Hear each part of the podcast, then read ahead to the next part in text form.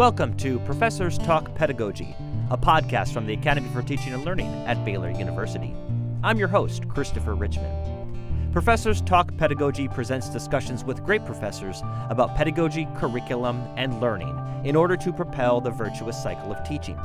As we frankly and critically investigate our teaching, we open new lines of inquiry, we engage in conversation with colleagues, and we attune to students' experiences, all of which not only improves our teaching, but enriches and motivates ongoing investigation. And so the cycle continues. Today, our guest is Dr. Jeff Doyle, Associate Director of Planning and Assessment in the Office of Institutional Effectiveness at Baylor University. Dr. Doyle has a BA in biology, a Master's of Education in Counselor Education, and a PhD in higher education, all from the University of Virginia. Previous institutions for which Jeff has worked include Lynchburg College, Eastern Mennonite University, Florida State University, the Federal Executive Institute, Shenandoah University, and Appalachian State University. Before serving in his current role, Dr. Doyle served for nine years as the Dean for Student Learning and Engagement at Baylor, where he oversaw the departments of campus living and learning, new student programs, the Academy for Leadership Development, and student activities. Throughout his time at Baylor, Dr. Doyle has taught numerous behavior, leadership, and higher education management courses. We are excited to have Dr. Doyle on the show to discuss the full circle of student involvement with the university, from the freshman experience to assessing program outcomes.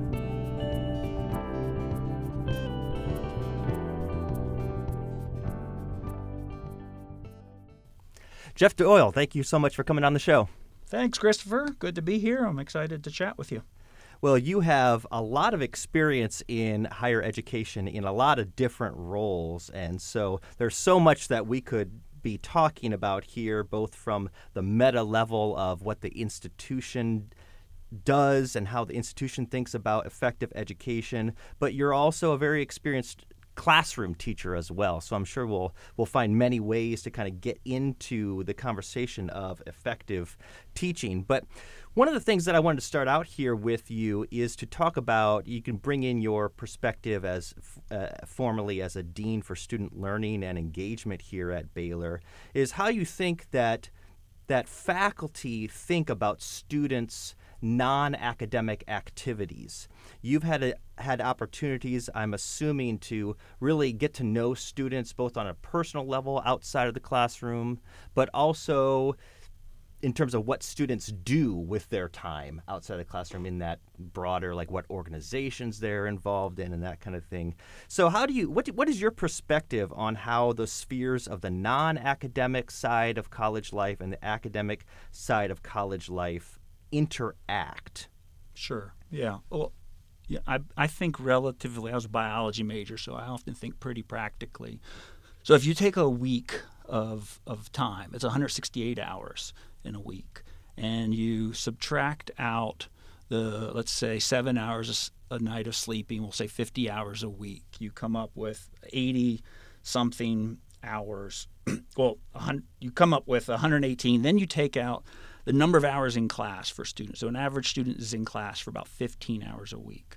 Now, we used to say that every student should spend three hours for every hour in class for their class.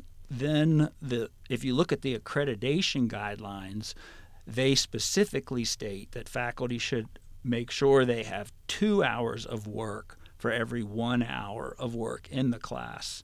But if you look at national data on what students are actually investing in their classes, self reported and measuring in different ways, they're basically saying they're spending about an hour out of class for every hour in class.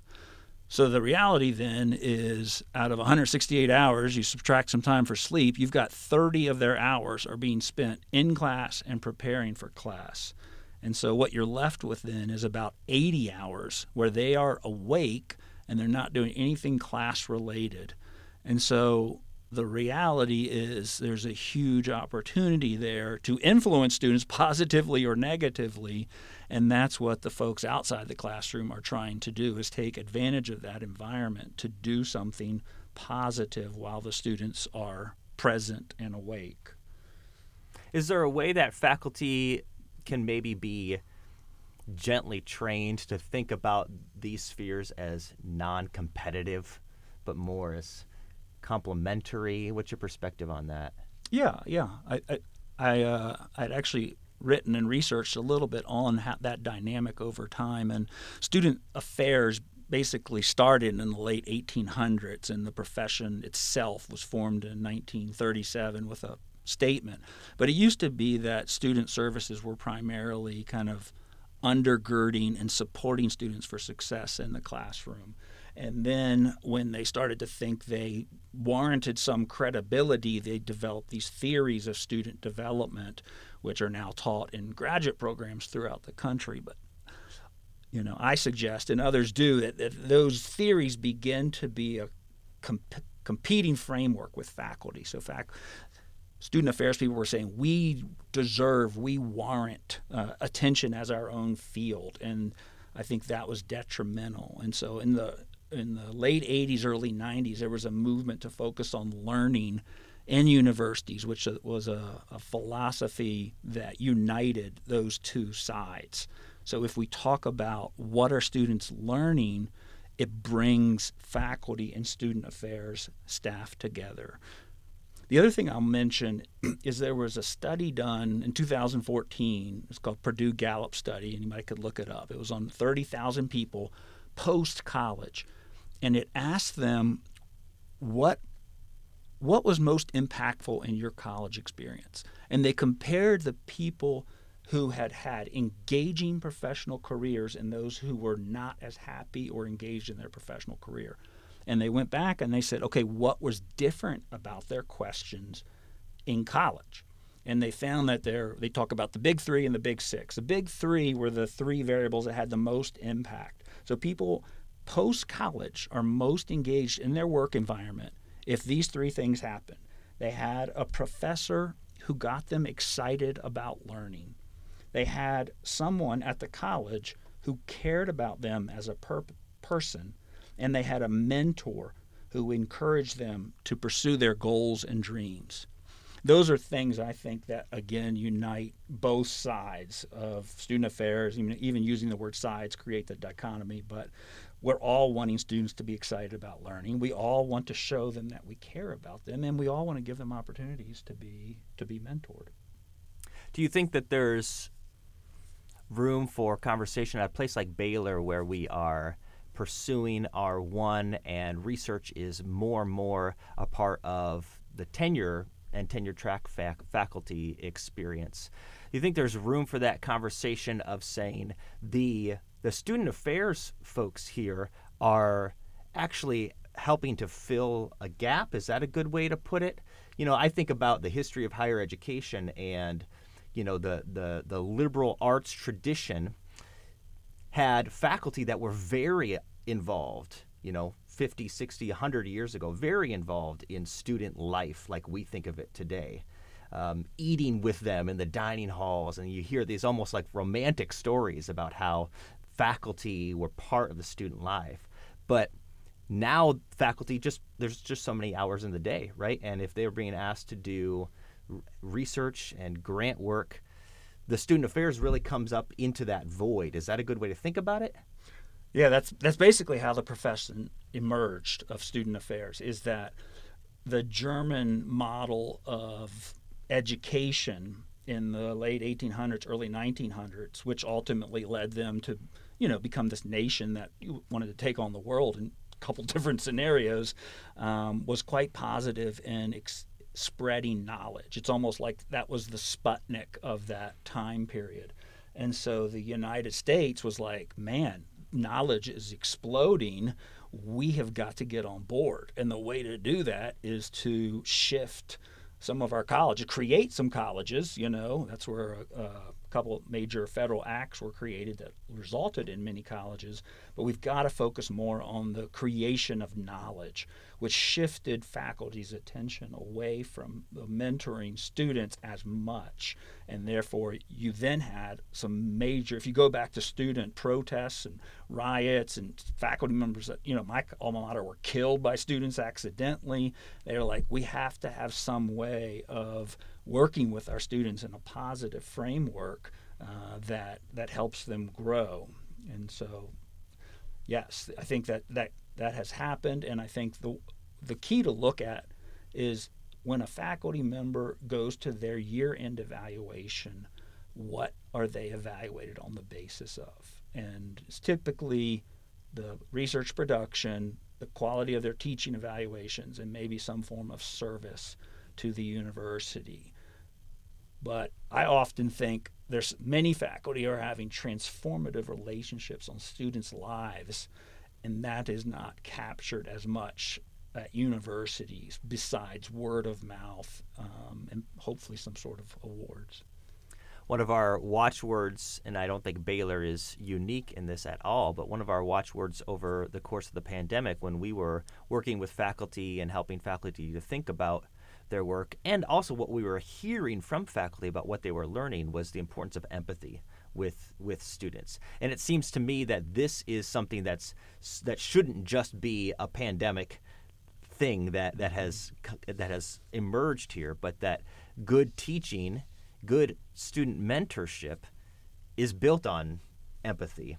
And part of the pieces, uh, one of the pieces of empathy has to be that I'm that, that as a faculty member, I'm getting to know my students and I know something of what they do, what they're interested in, and so that's one of the things that I think is really it's it's mysterious it's opaque to many faculty. What are students mm. doing when they're not sitting in in my classroom on a tuesday morning at 9.30 all sorts of assumptions may fill fill in that that set of uh, that that particular question. What what have you learned in your work in higher ed in different roles about what students actually do with their time and how and how might faculty be helped with that knowledge? Sure. Yeah.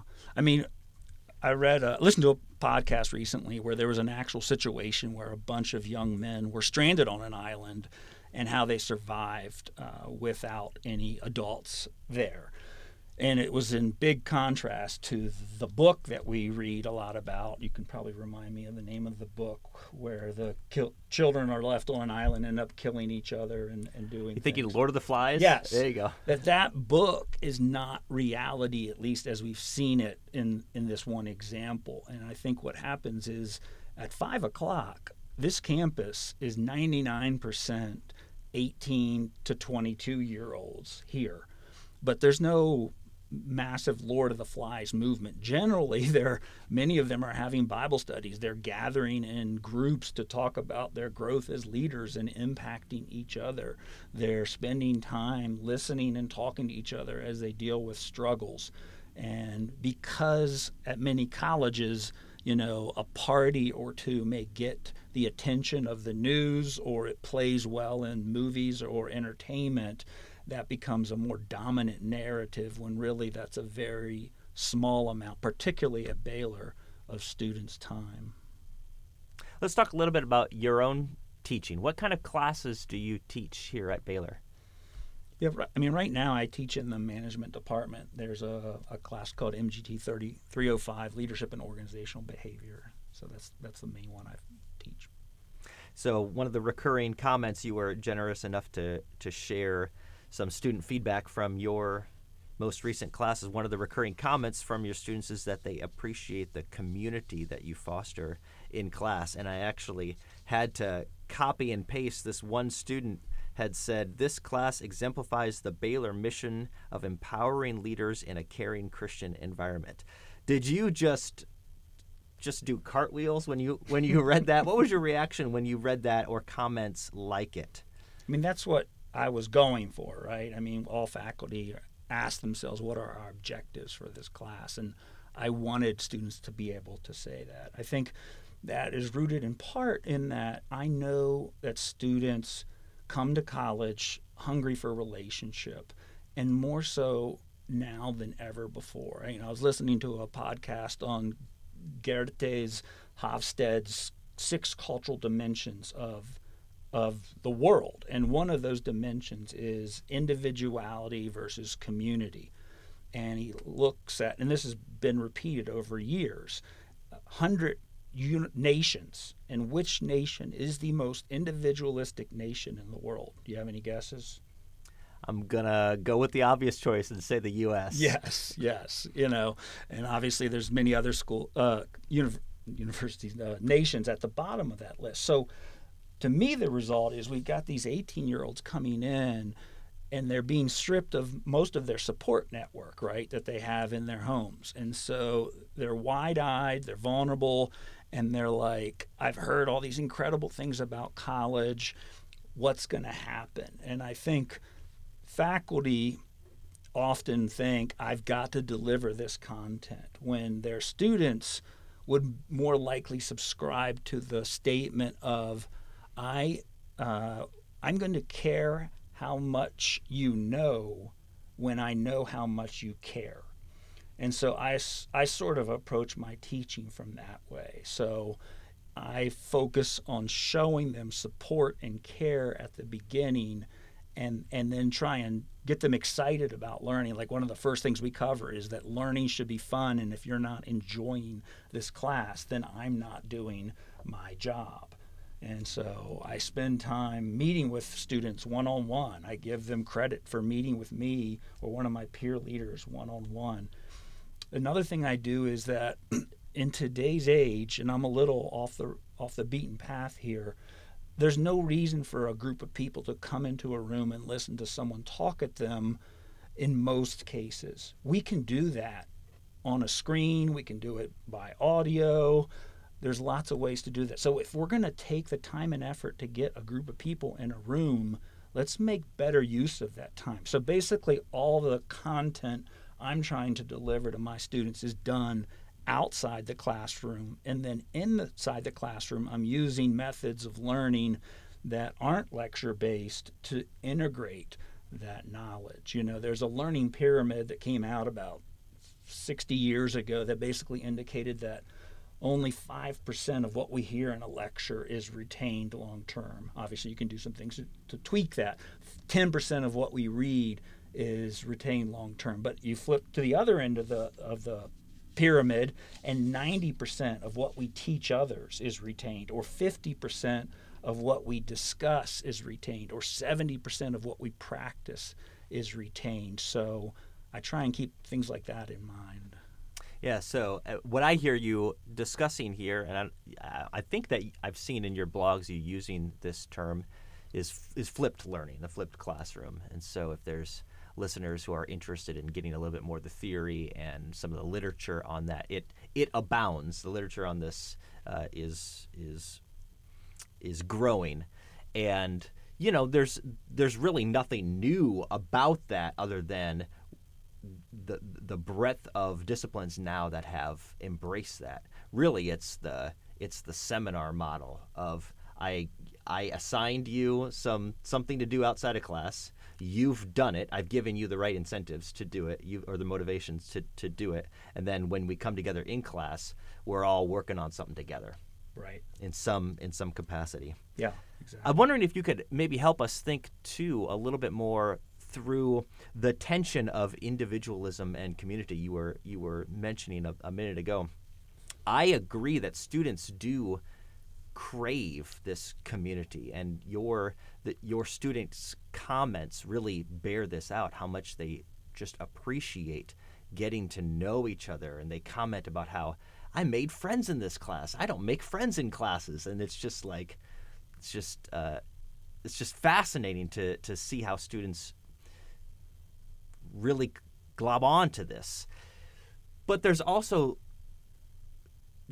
more than a decade of their own experience where in most public school settings they've been taught to think about education in a very individualistic way about their grades about their test scores about their their rankings in the class. Everything seems so focused on individual achievement and in a lot of ways they can't shake that unless we do something pretty drastic to help them shake that.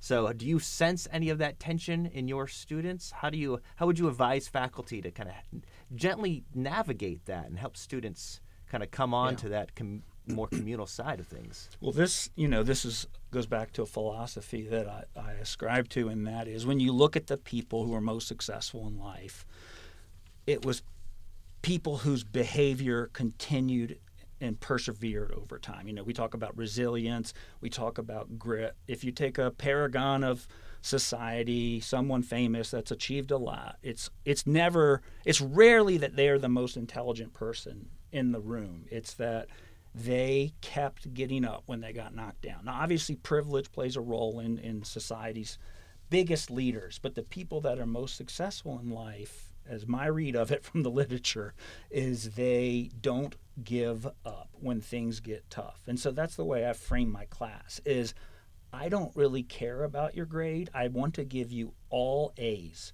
okay? And so let's do that, you know?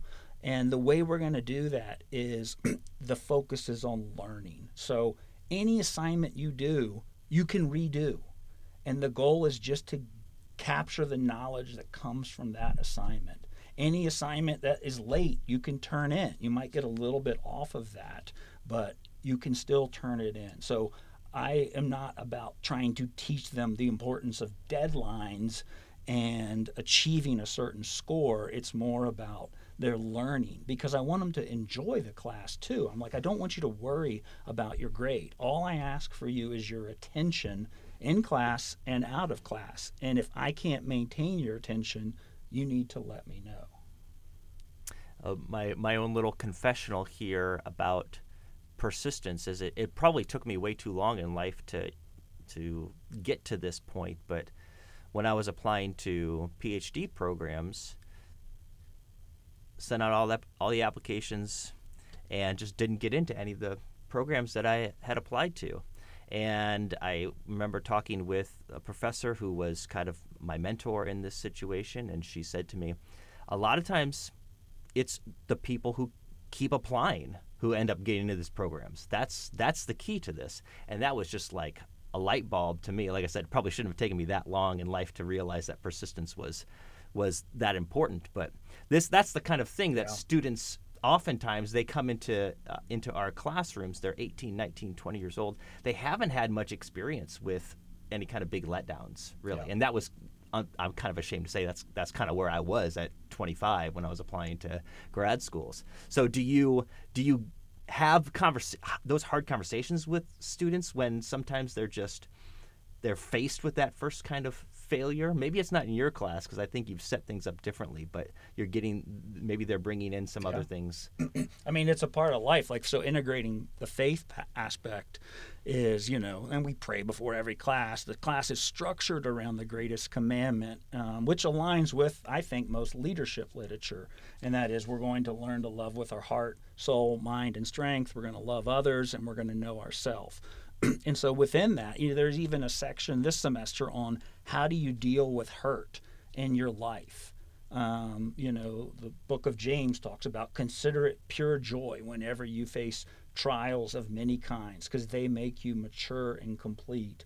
So every human in life will be let down multiple times or hurt multiple times. And if we're not teaching students how to deal with that, we're not doing our jobs, you know. But God does that by loving us unconditionally and using those opportunities for learning and growth. So when these t- tough times come for me, and I will share self disclose about myself sometimes, and they might do the same themselves. And uh, we talk about, well, what could we learn from this in the midst of it? hmm There were a lot of entities here at Baylor, and I'm sure other institutions can echo this, that helped the institution fulfill its mission during the the most difficult times of the COVID pandemic.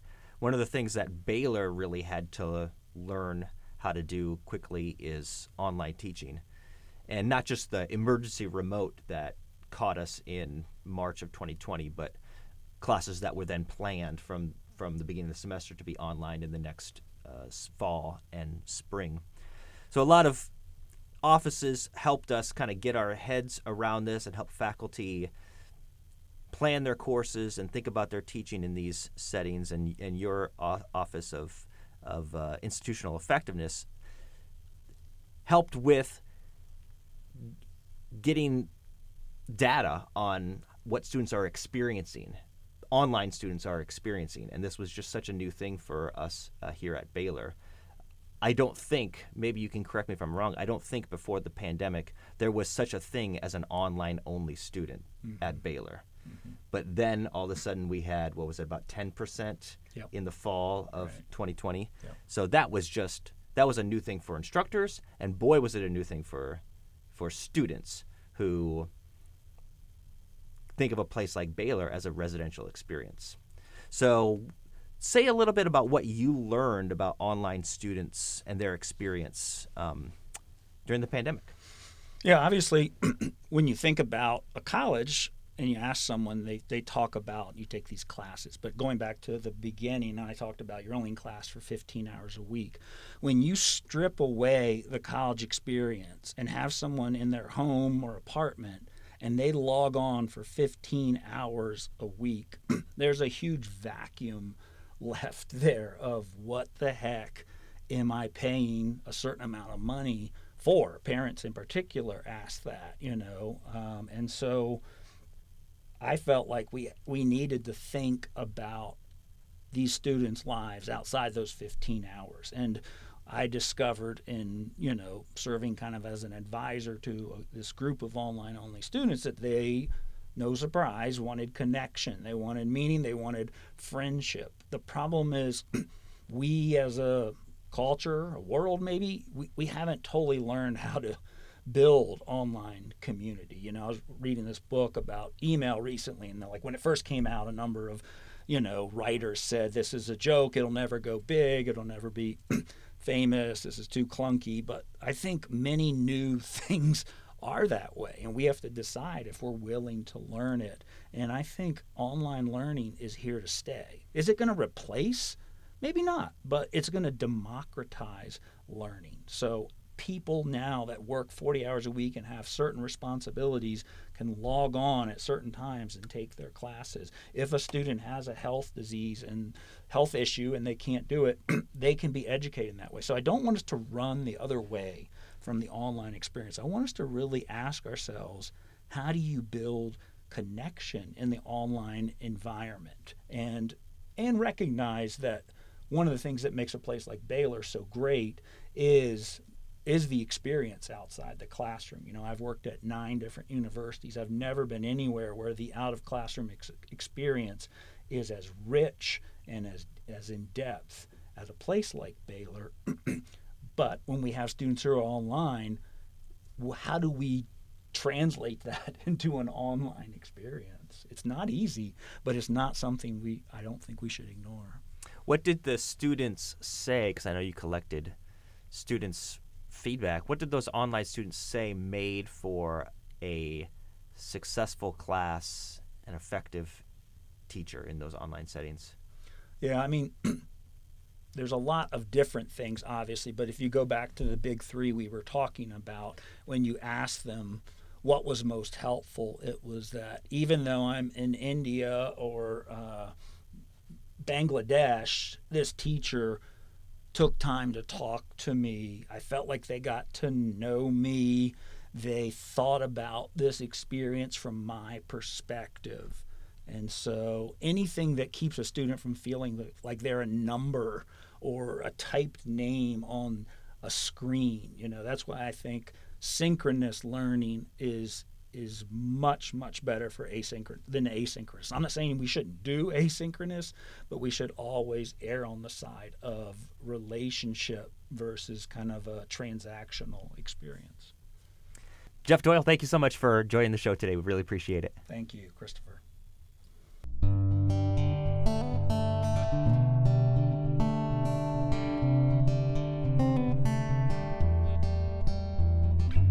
Our thanks again to Dr. Jeff Doyle for speaking with us today. In our show notes, you'll find links to Jeff's blog as well as a few of the resources that came up in our conversation, including the Purdue Gallup study That's our show. Thanks for listening, and we'll catch you next time on Professors Talk Pedagogy.